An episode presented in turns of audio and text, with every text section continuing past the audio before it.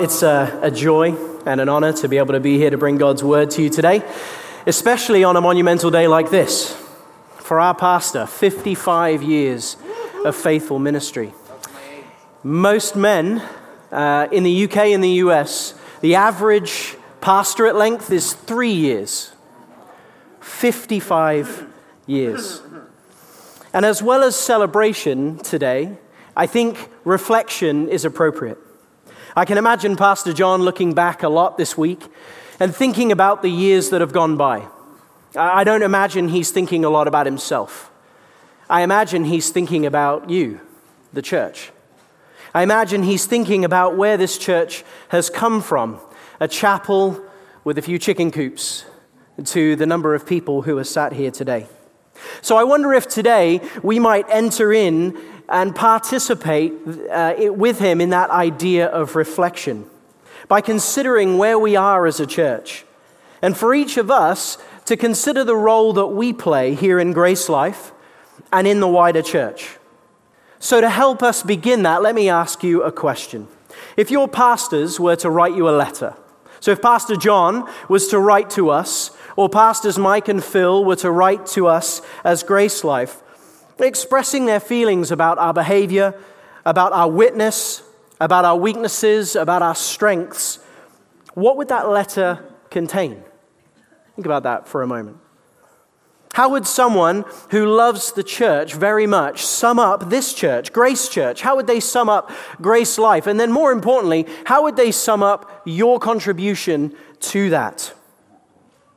We've seen over the past few weeks Pastor Mike opening up the book of Malachi, which is a rendition of a group of people who haven't been faithful. They have offered up vapid, listless, weak, completely worthless worship. Would that be something uh, that characterizes us? Well, I really hope not. Or would that letter that's written to us be one of loving encouragement? One that says, Well done. Keep going. One that recognizes this church as a faithful church. Well, I'd like to think so. I'd like to think that our pastors would write what resembles Paul's letter to the church in, at Thessalonica. And it's that letter that we're going to look at today. So you can begin turning to chapter 1 of Thessalonians. And as you do, remember that this is a fledgling church. We get the account of the church's formation back in Acts 17. And at this point, when we read this letter to the First Thessalonians, uh, the church is about a year old. And in Acts 17, it chronicles the church's inception through the work of Paul and Silas, and then by extension, Timothy. And Paul writes 1 Thessalonians from Corinth, Acts 18, following the report that Timothy brought to him, having spent time there with the church at Thessalonica. So let's look together at what Paul says to this new church and we'll read the whole section of verses 1 to 10 of chapter 1 of 1 Thessalonians, but we'll focus in on verses 2 to 10. 1 Thessalonians chapter 1. Paul and Silvanus and Timothy. To the church of the Thessalonians, in God the Father and the Lord Jesus Christ, grace to you and peace. We give thanks to God always for all of you, making mention of you in our prayers, constantly bearing in mind your work of faith and labor of love and steadfastness of hope in our Lord Jesus Christ in the presence of our God and Father.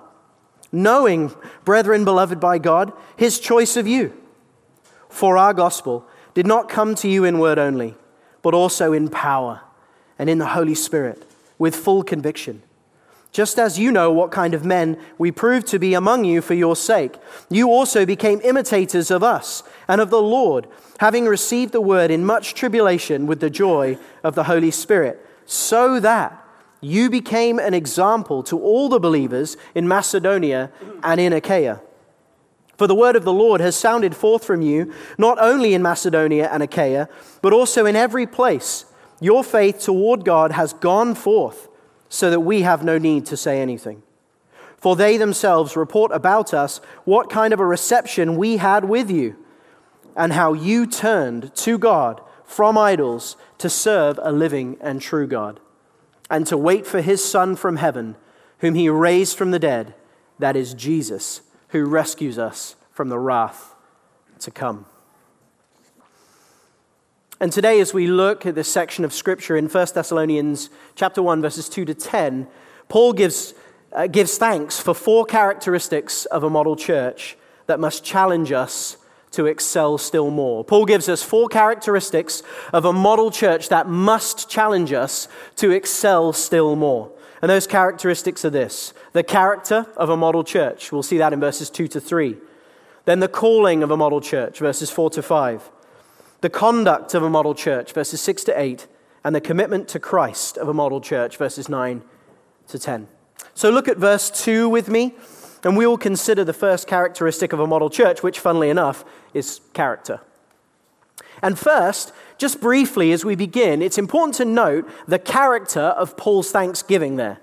In verse 2, what does he say? He says, We give thanks to God always for all of you. Paul says that he and his companions are always giving thanks to God for the Thessalonians.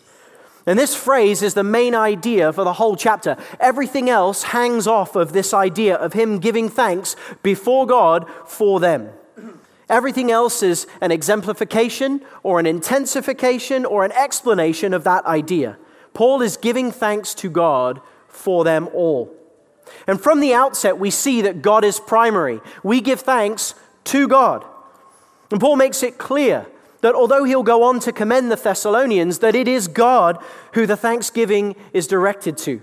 God is the author of all human success.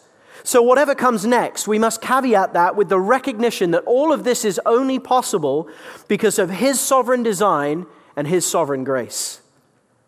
And Paul is consistent in his thanksgiving for them. If you flip over to chapter 2, verse 13, he says, for this reason, uh, sorry, chapter 2, verse 13. For this reason, we also constantly thank God that when you received the word of God, which you heard from us, you accepted it. And then over in chapter 3, verses 9 to 10. For what thanks can we render to God for you in return for all the joy with which we rejoice before our God on your account? As we, night and day, keep praying most earnestly that we may see your face. This reveals the tenor of Paul's letter, doesn't it? It's one of commendation, it's one of thanksgiving to this wonderful church. And the rest of the verses are explaining the reason and the source of his thanksgiving for them. And we might wonder were these some kind of superhuman people? Some kind of super spiritual people that we can't possibly equate ourselves to. This isn't relevant for us because they were way better than us.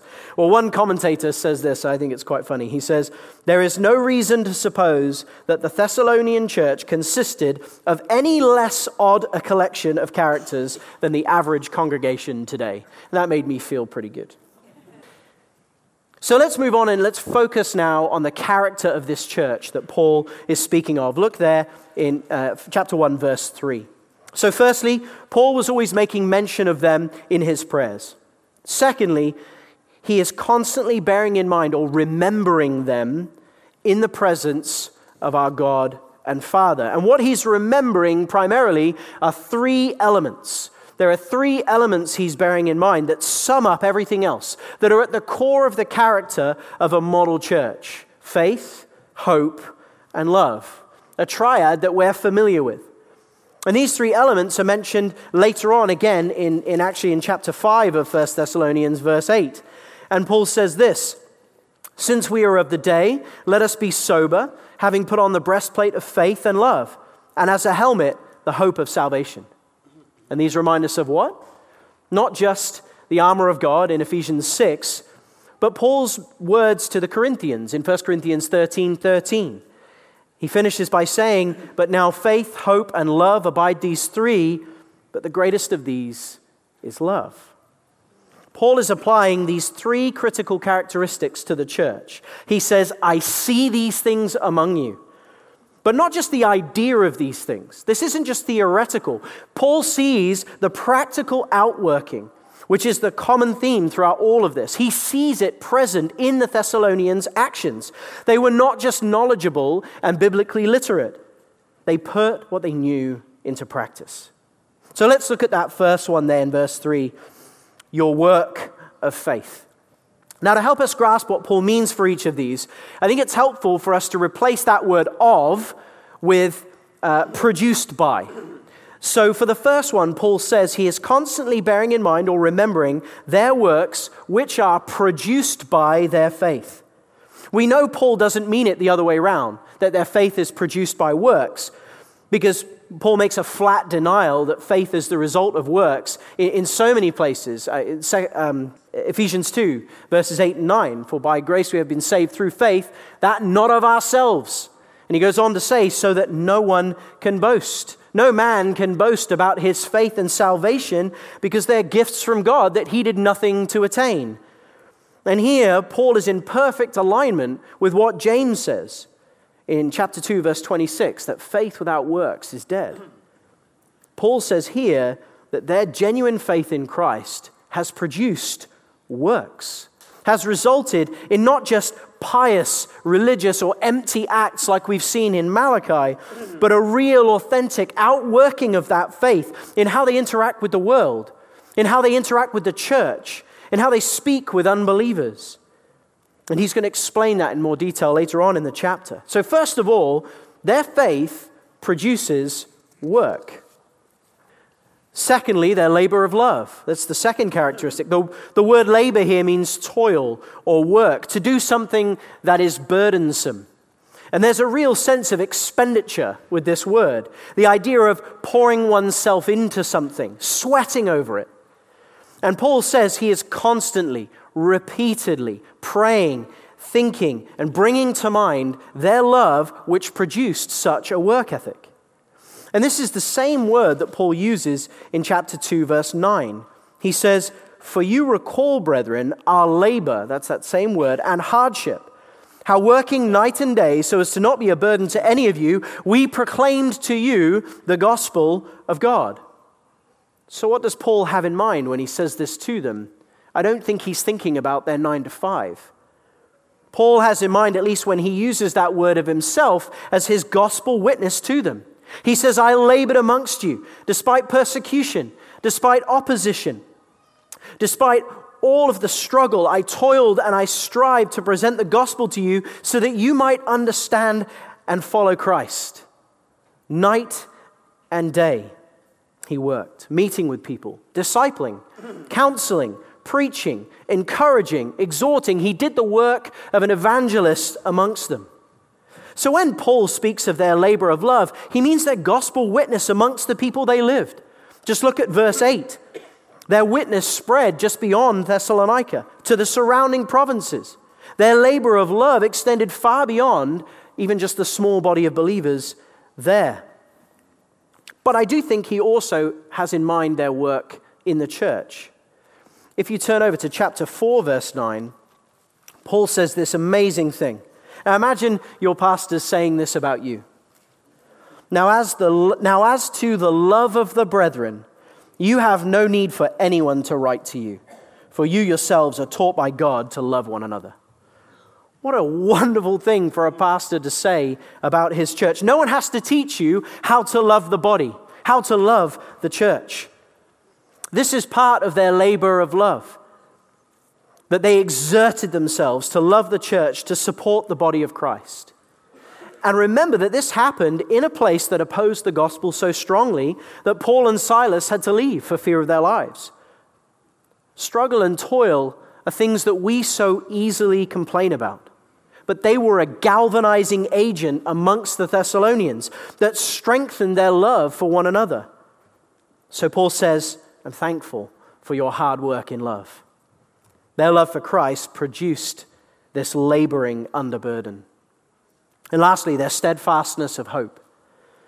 Paul concludes the triad with a hope that produces steadfastness.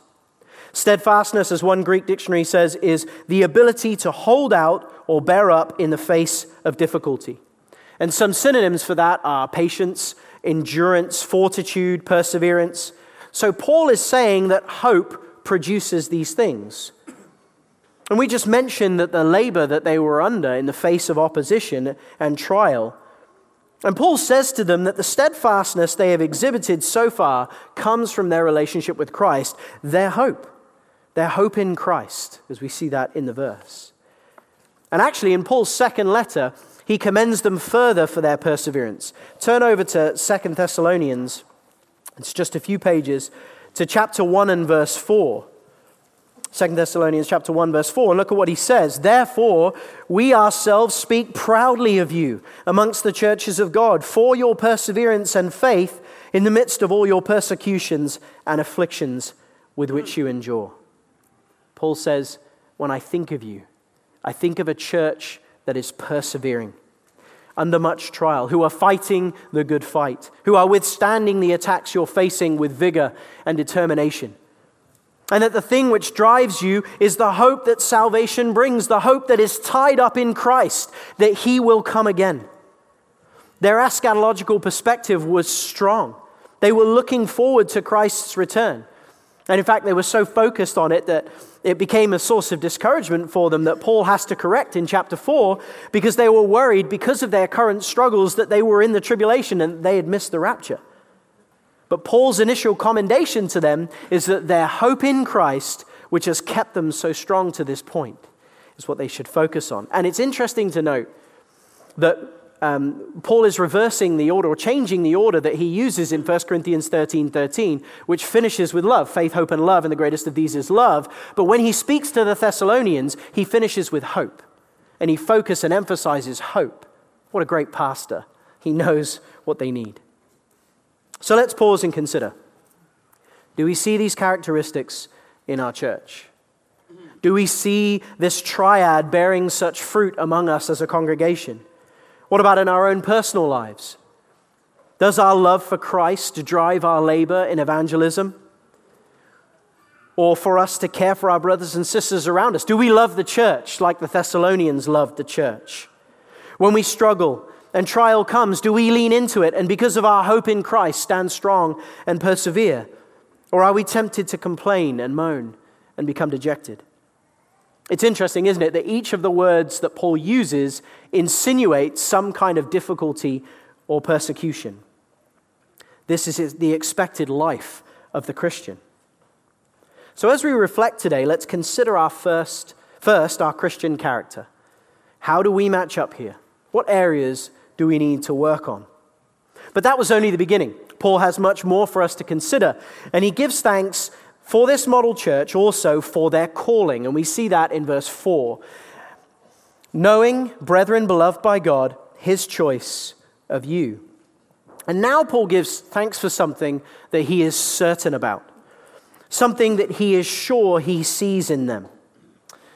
Uh, and, and that is that God's choice of them. If you have an NASB or an ESV, it will say his choice, which is inferred from what Paul's saying. But if you have the LSB, it will say something a little bit closer to the Greek, which says, Knowing, brothers, beloved by God, your election.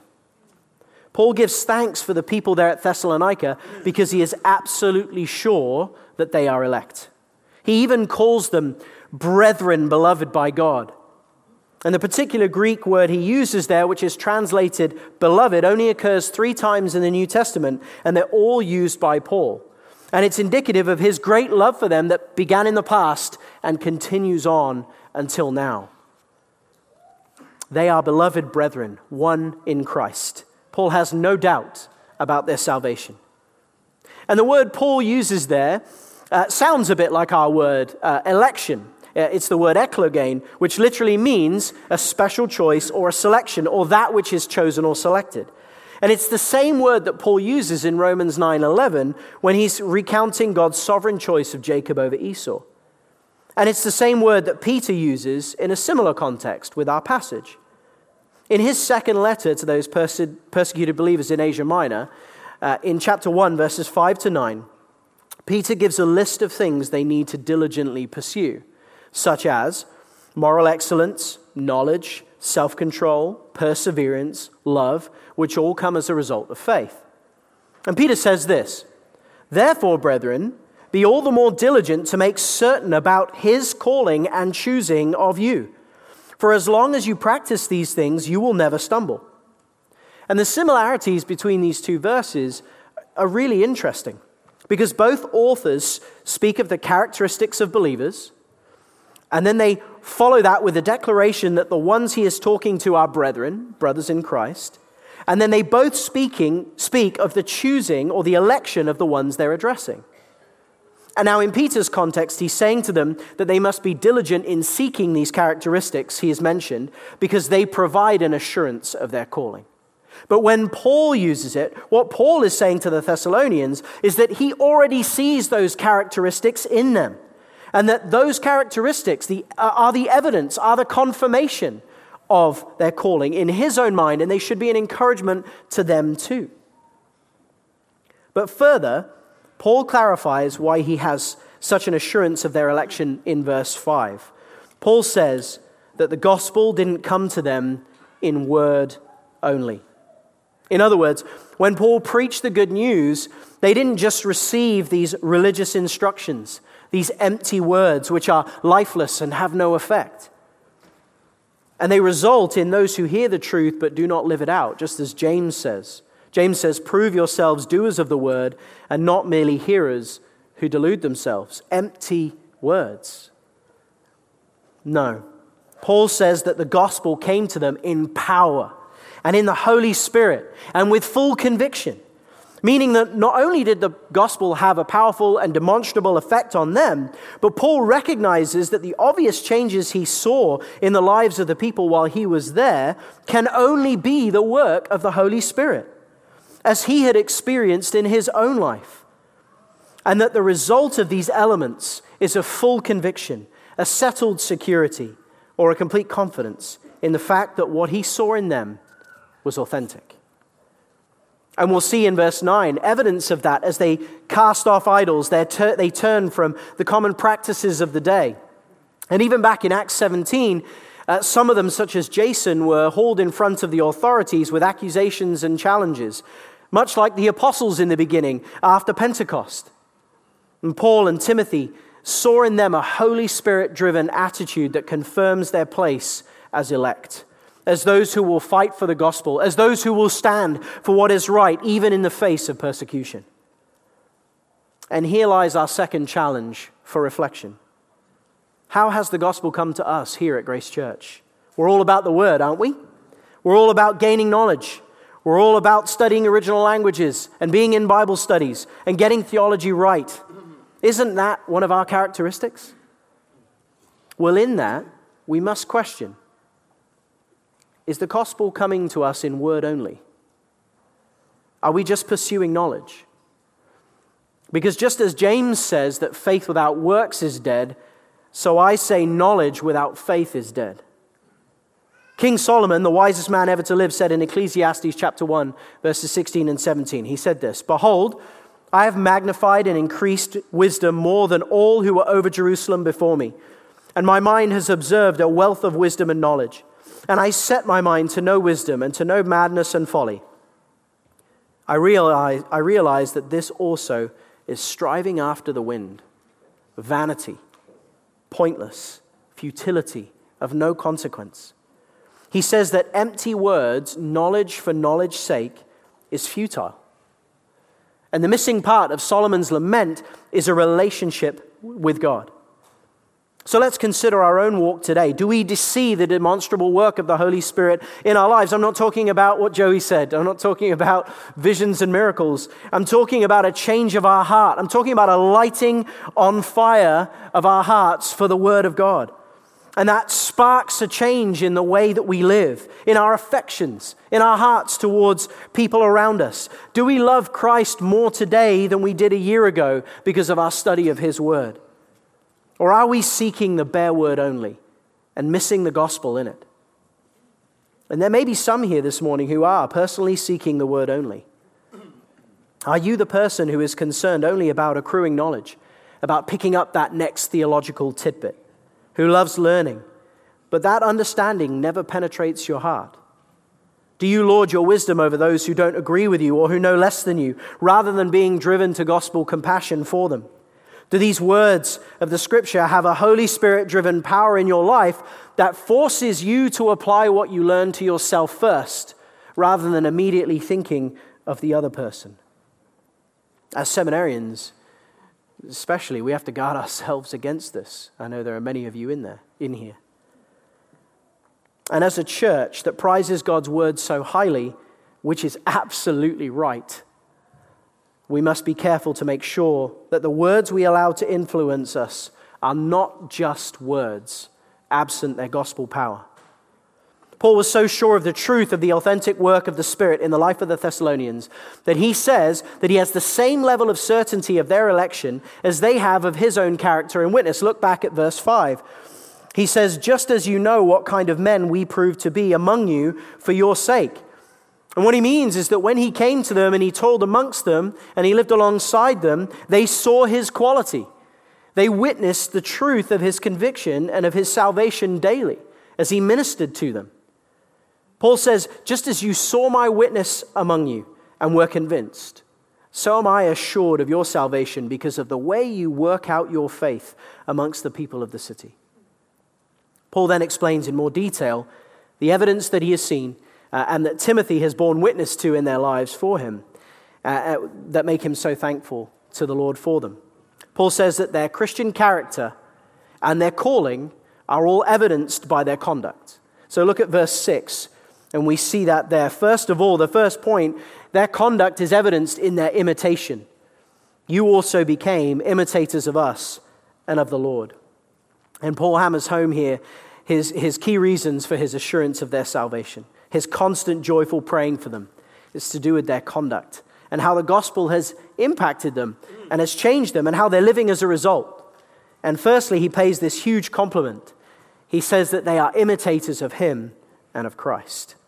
And the word translated imitators sounds a bit like the word, the Greek word is mimetai, which sounds like our English word mimic, which means to imitate or copy. And it's something Paul talks a lot about in his ministry. To the Corinthians in 1 Corinthians chapter 4 verse 16, he says, "Therefore I exhort you, be imitators of me." And, in, and to the Ephesians in chapter 5 verse 1, he says, "Therefore be imitators of God as beloved children." Having given these instructions to the Ephesian and the Corinthian churches, we might assume that he had given this admonition to the Thessalonians already. But it seems like they already had the idea.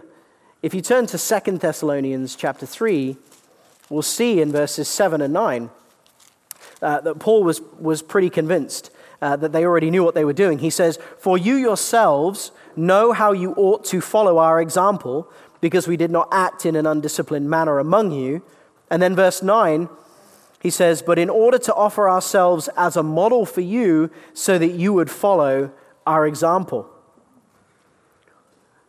So they did what every good student does they copied their teachers. Now, some might consider Paul being a little bit egotistical here by praising them for copying him. But let's first remember what Paul's job was. He was an apostle, capital A. His life uh, his job is to set the standard for the church and to teach the church how to be in all areas of life.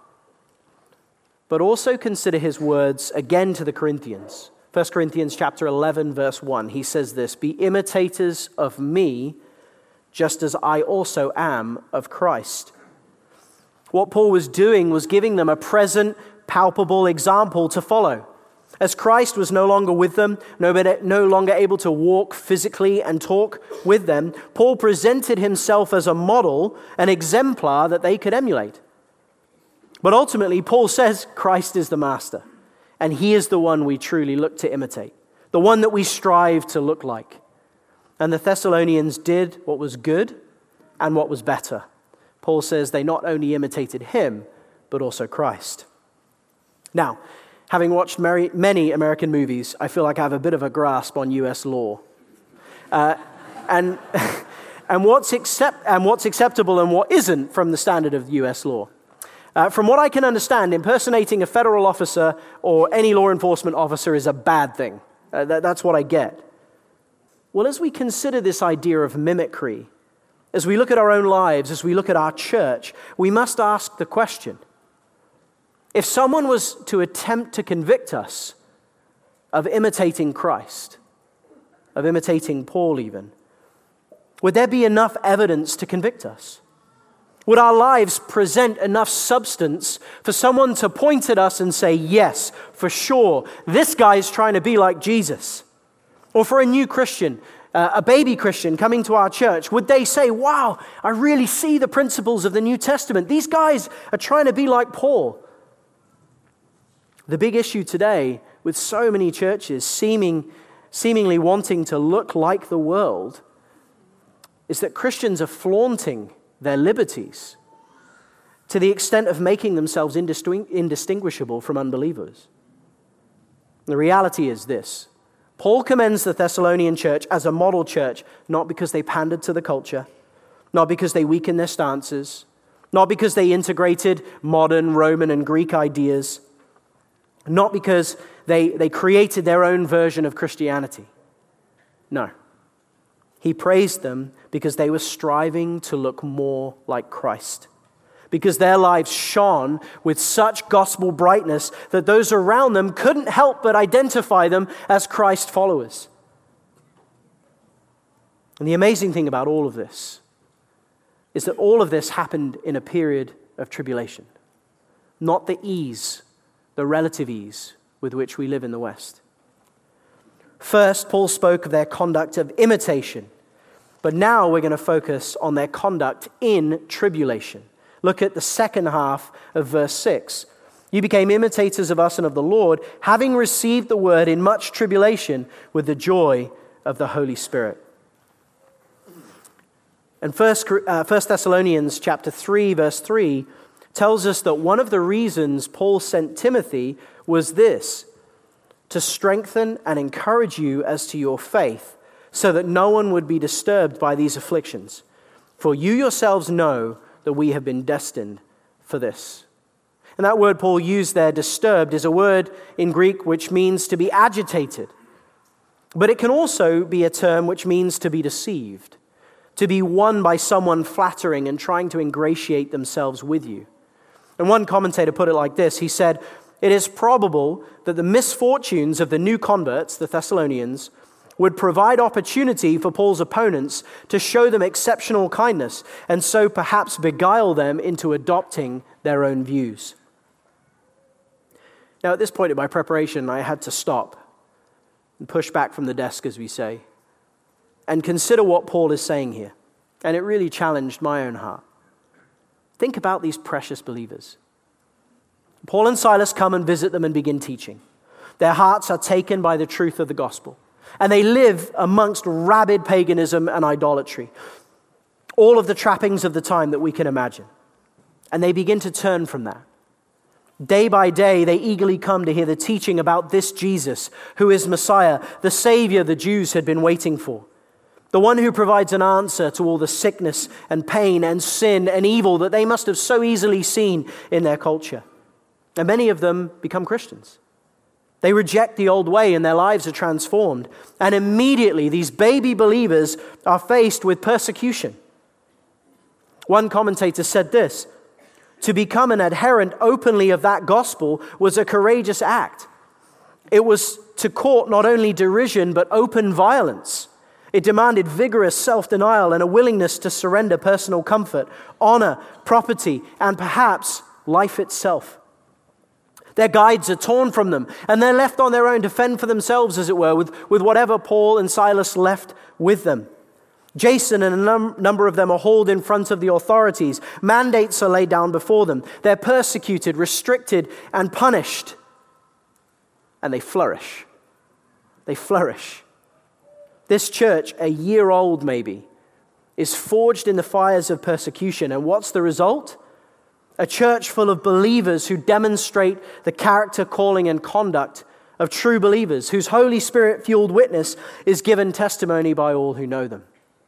And that challenged me with the relative ease that, that, that my faith has grown up in, with, with relative little challenge. What a wonderful testimony they were. And you, Grace Church, at least in one way at one point in time, have met a challenge that is along these lines. It's easy for you guys, especially if you've been here a long time, to come and forget how much of a worldwide effect Grace Church has. And as someone who watched you from far away and how you handled COVID, how you stood with your pastors who tried to lead you biblically through this difficult trial, you, Grace Church, were an encouragement to my heart. And while COVID is not the same as the persecution and tribulation these dear believers were facing, it was a time when your conduct was made evident to the world. And yes, you were criticized as the Thessalonians were, but you stood fast. Pastor John stood fast, the elders stood fast, and you as a church stood fast. And I believe that if Paul had been looking on at that time, he would have said, I'm giving thanks constantly for you, for your perseverance, for your love of Christ, for your love of one another, for fellowship, and for your love of the church. The Thessalonians faced their trials. How? With the joy of the Holy Spirit. Not a joy that came from themselves, not a sadistic joy of being targeted or enduring pain, but an inexplicable joy that can only come from the work of the Holy Spirit in someone's life. The word charis that is used there means the experience of gladness. How can one be glad during suffering? Well, I think James explains it well, and he uses the same word that Paul does here.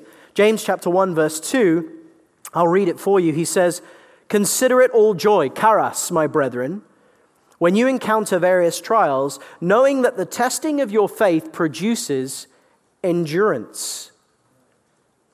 This is the same word, endurance, that Paul uses in 1 Thessalonians 1, verse 3.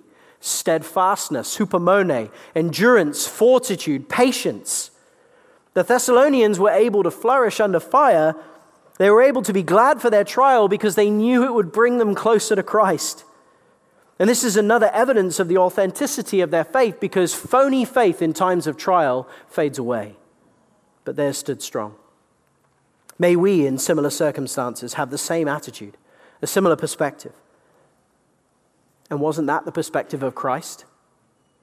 Didn't he face tribulation, the worst trial for us? Did he balk at the cross before him? Did he seek or flee or renege on his mission? No, that's why we must be mimetai of him. That is why, when difficulty comes, we must look, yes, to our pastors, to those who are a good example to us, but more importantly, to the only one who has never failed, who has lived that perfect life, who went to the cross for us, the most perfect exemplar that we have, Jesus Christ our Lord. So, what is the result of ones who have imitated in tribulation both Paul and Christ? Look at verse 7. They become an example. Chapter 1 and verse 7. So that you became an example to all the believers in Macedonia and Achaia. This baby church became an example. The word is tupos, which sounds like our English word type. And the idea behind tupos is an impression, an indent, a mark as the result of a blow. And one example is, is a stone pressed into wet ground that when you pull that stone out, it leaves an impression, a mark, not a copy, but a mold. Uh, and, and that's an amazing example, this, this idea of an outline. The real thing has left its shape in the ground. And that's what happened with the Thessalonians. Paul and Silas left an impression on them, and they emulated what they had seen. But then the right, the right thing happens they then also become an example for other believers to follow. Not just believers in their city, but those throughout the whole region of Macedonia and Achaia, which was huge. Word traveled far and wide. To get from Thessalonica up in the north of Macedonia down to Sparta down in the south, it's a 560 kilometer journey. And word spread all up and down Achaia. They became a model church to all. But it doesn't end there, does it? It's not just be, them being a model church that has spread. Look at verse 8. For the word of the Lord has sounded forth from you, not only in Macedonia and Achaia, but in also every place. Paul says their gospel witness has spread too. He says the word of the Lord, the gospel, has sounded forth. It's rung out like a clarion call to the surrounding regions. And he repeats this idea in another way to emphasize it. He says that the word of their faith has gone out, it has left, it has departed, it has permeated Macedonia and Achaia. And he said it extends to every place. And he may mean in every place in Macedonia and Achaia, but regardless, that's a, that's a huge area. He's painting the picture of the extent, the breadth. And that's a word that we know, isn't it? Someone we know uses that word very well. Pastor John is renowned for saying that he took care of the depth and the Lord took care of the breadth. And the reality is that Grace Church has far exceeded even the extent of the Thessalonian church in terms of gospel reach. I'm so glad Joey said what he did. Because this church has missionaries with GMI all over the world, hundreds plus uh, missionaries all over the world. Training centers with TMAI, 18 all over the world, 18 different countries, and hopefully closer to 50 in the next 20 years.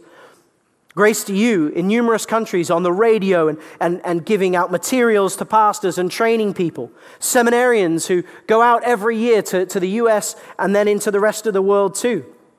And on a personal note, uh, I graduate in May, so we would appreciate your prayers for us as we go back, hopefully, to pastor in the UK. So, yes, as we reflect on Paul's thanksgiving for the Thessalonian church, we can also say he would give thanks for Grace Church, for your gospel witness. Paul says to them that he has no need to say anything to them in this area. In this area of gospel witness, they are exemplary. Now, verse 9 introduces the final characteristic that Paul commends this model church for, and it's a wonderful one commitment to Christ. And it's demonstrated here in two ways what the Thessalonians turned from and what they turned to. But first, Paul explains that people from all over the region are reporting the way the Thessalonians received Paul and Silas. Uh, I think if you have an LSB, it might say uh, the entrance that they had. But it's talking about the reception, the way they were received. And one commentator puts it this way he says that the missionaries gained access not only to their friendship, but to their hearts and consciences. So even the way the Thessalonians received their missionaries and their message was a great witness. But the greater witness was what they did in their turning. So, first of all, what did they turn from? In one word, idolatry.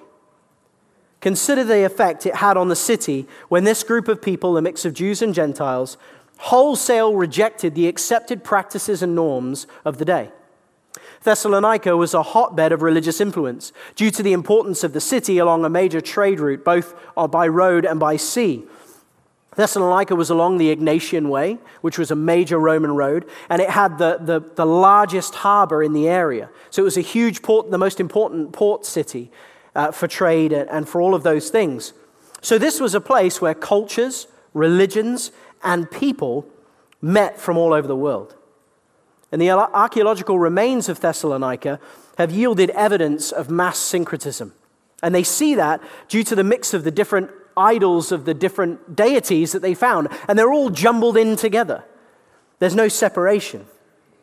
They were influenced by the Romans and Greeks at various points, but also by the Egyptian cults, particularly the cult of Serapis, whose followers would have had major issues with the teaching of the early church.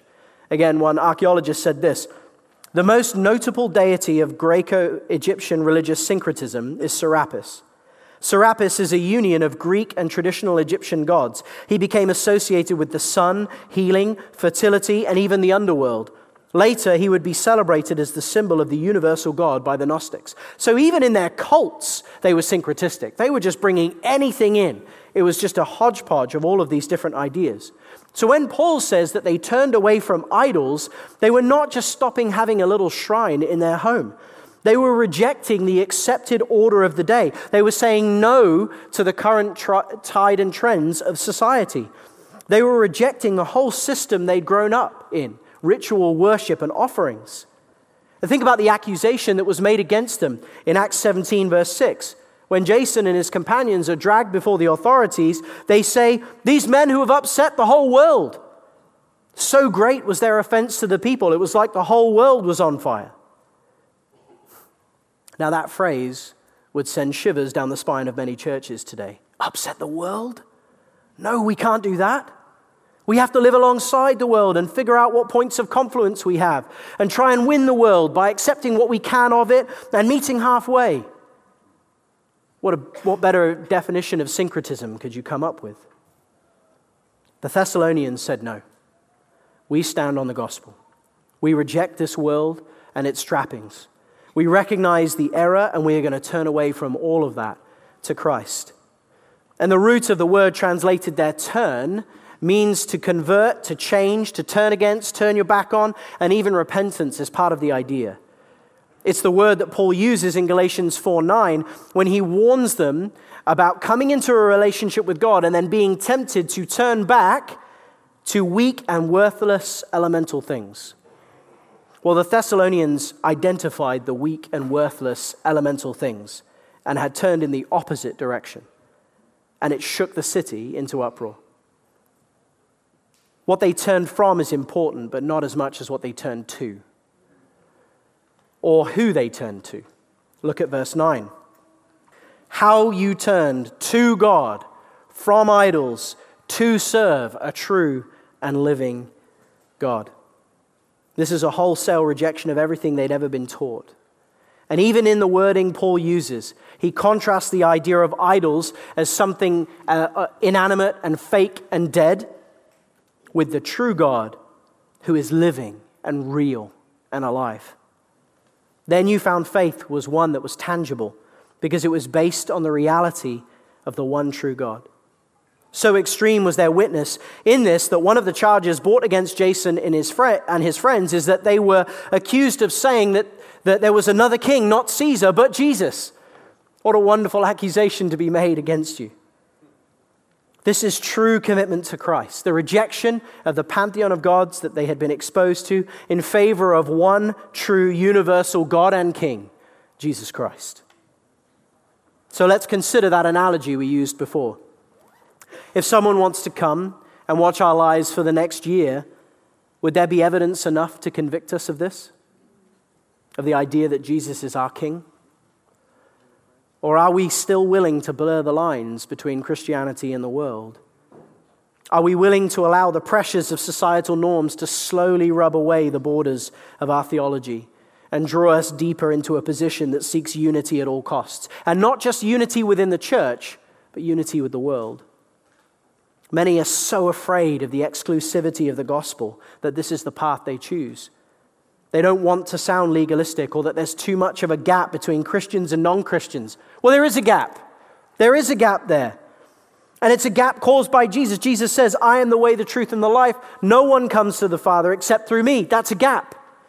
And he says there are only two paths the hard one, which leads to eternal life, and the easy one, which leads to death and destruction. That's a gap. That's exclusivity.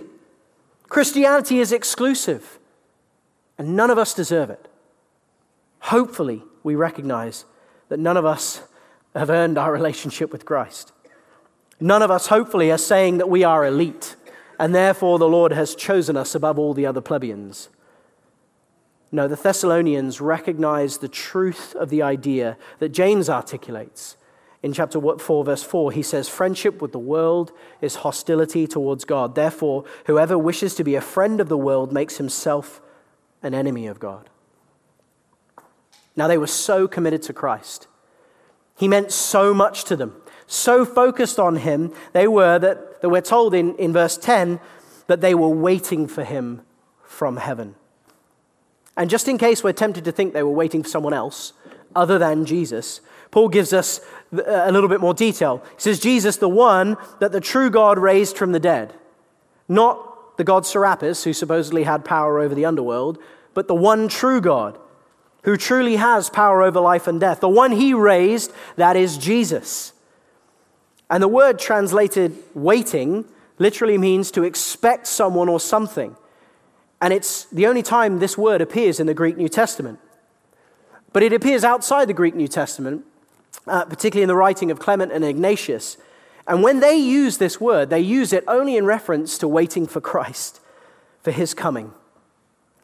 And this is really one of the preoccupations of the people at Thessalonica. They were so focused on Christ and his coming. They were so eschatologically aware of what was to come in the future that they were concerned, as we said before, that they had missed the rapture and that's the point of chapter 4. Paul writes to encourage them because they were concerned that the current persecution they were dealing with was the tribulation. And that tells you how serious and severe their suffering was. And they knew that the, the rapture preceded the tribulation. Amen. They were tempted to worry that they had missed it. But Paul writes and says that they should comfort one another with his words, that they had not missed it, and they should wait to continue with what? With hope. What a commitment to Christ they show, and what a hope for the future. They loved their Lord so much that they were eagerly waiting for his return. But as we consider this today, there may be those amongst us who cannot say they share in this eager anticipation of Christ's return.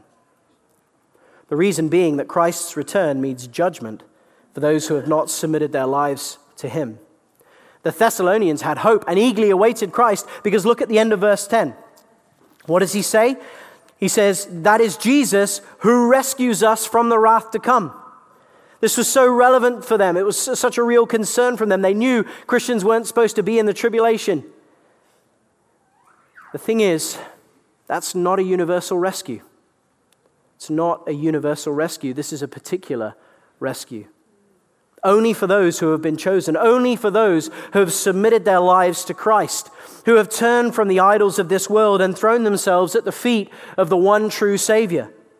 And if that's not you today, if you are interested in word only, if you are one who rejects Jesus as king, who has not turned away from the idol of your life, from the idol of your sin, if you look at these characteristics that we've talked about and they bring no warmth to your heart, and you see none of this on your li- in your lives, then I beg you today repent. Turn. Turn away now. Because, as Paul says, wrath is coming. And Paul uses a present participle there to indicate that wrath's on its way. The idea is inherent in the word coming. It's coming. It's not stationary, it's moving towards us, and it's coming quickly.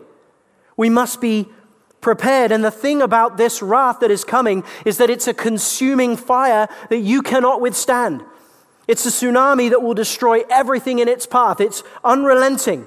And it results not in annihilation, not in you getting to just spend eternity, you know, floating in darkness somewhere or, or complete destruction. It results in eternal torment. There is only one salvation from the infinite wrath of an infinite God to whom our sin is an infinite offense. And that is to have an infinite sacrifice for that sin. And there's only one. That one is Jesus, the one whom the Thessalonians were so staunchly committed to. Follow their example, emulate their turning to the one true God, and do it today. So, Grace Church, Grace Life, as we reflect today, what do we see? As an outsider, although I'd like to think I belong here now after a few years. I see a church that demonstrates the Christian character of the Thessalonians. I see a church of people who have proven their calling through their conduct and their commitment to Christ. We should be encouraged today as we look at the witness of this church and of our pastor, which has gone far and wide across the world as a model church. And it would be wonderful to leave it there, wouldn't it? To say, yep, job well done, great, we're going to sit here, we're going to rest on our laurels, Fantastic. Let's just keep doing what we're doing. But that's not the purpose of Paul's letter to the Thessalonians. What does Paul say in addition to his three chapters of praise for the Thessalonians? Well, in four and five, he gives them some extra things to think about. He corrects some things and, and gives them some extra reminders.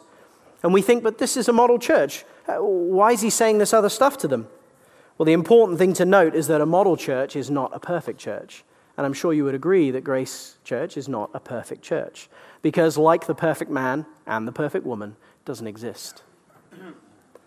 So, what does Paul say? Turn with me finally to chapter 4 of 1 Thessalonians. Chapter 4, verse 1. Finally, then, brethren, we request and exhort you in the Lord Jesus that as you receive from us instruction as to how you ought to walk and please God, just as actually you do walk, that you excel still more. And turn the page to, to, to verse 10, at the end of verse 10. But we urge you, brethren, to excel still more. Paul says to those dear believers, I love you. I'm so proud of you. You've done all I asked. You're walking as you should. You're fighting the battles you need to fight. You have the right theology. You are loving one another. You are witnesses to those around you. So, what's his message to them? And if I might be so bold, what might Pastor John's message, Pastor Mike, Pastor Phil's message be to us? Excel still more. In your Christian character, how your faith impacts your daily needs, how your love produces a continual commitment to labor under it how your hope, which focused in Christ, causes you to be steadfast. Christian, excel still more. in your confirmation of your calling, in your acceptance of the gospel, and it's playing out in your life, in how you live and love those around you. As a model of Christ, even to them, Christian, excel still more. In your conduct, in your imitation of Christ, and in your joy at whatever you face, in your being an example to those around you, Christian, excel still more.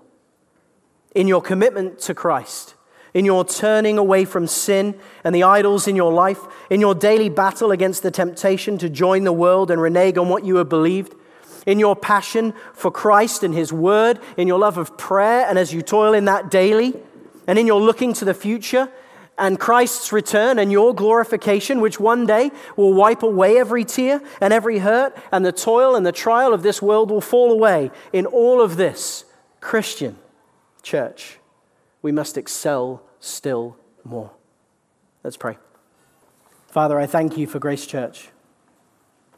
I thank you for this fellowship group. I thank you for our pastor and all the elders. We're so grateful for their leadership and their example to us. And we pray for them today that they would excel still more in all areas of life and ministry. But Lord, we submit ourselves to you as well. We ask that you might make us aware of how we can grow what more we can do, how much closer we need to draw to you, the depths of the love that we should have for you as your children. Help us in all these areas, and we have spoken of today, not so that we can have a reputation of our own, not so that we can be puffed up and self important, not so that others would sing our praises. No, we pray all of this so that you might receive all the glory and honor due your name, that our lives might shine as witnesses of the true light, your Son, Jesus Christ. Help us, Father and it's in your precious name we pray. Amen. We hope you enjoyed this message from our guest speaker. For more information about the ministry of the Grace Life Pulpit, visit at www.thegracelifepulpit.com. Please note, law prohibits the unauthorized copying or distributing of this audio file. Requests for permission to copy or distribute are made in writing to the Grace Life Pulpit. Copyright by the Grace Life Pulpit, all rights reserved.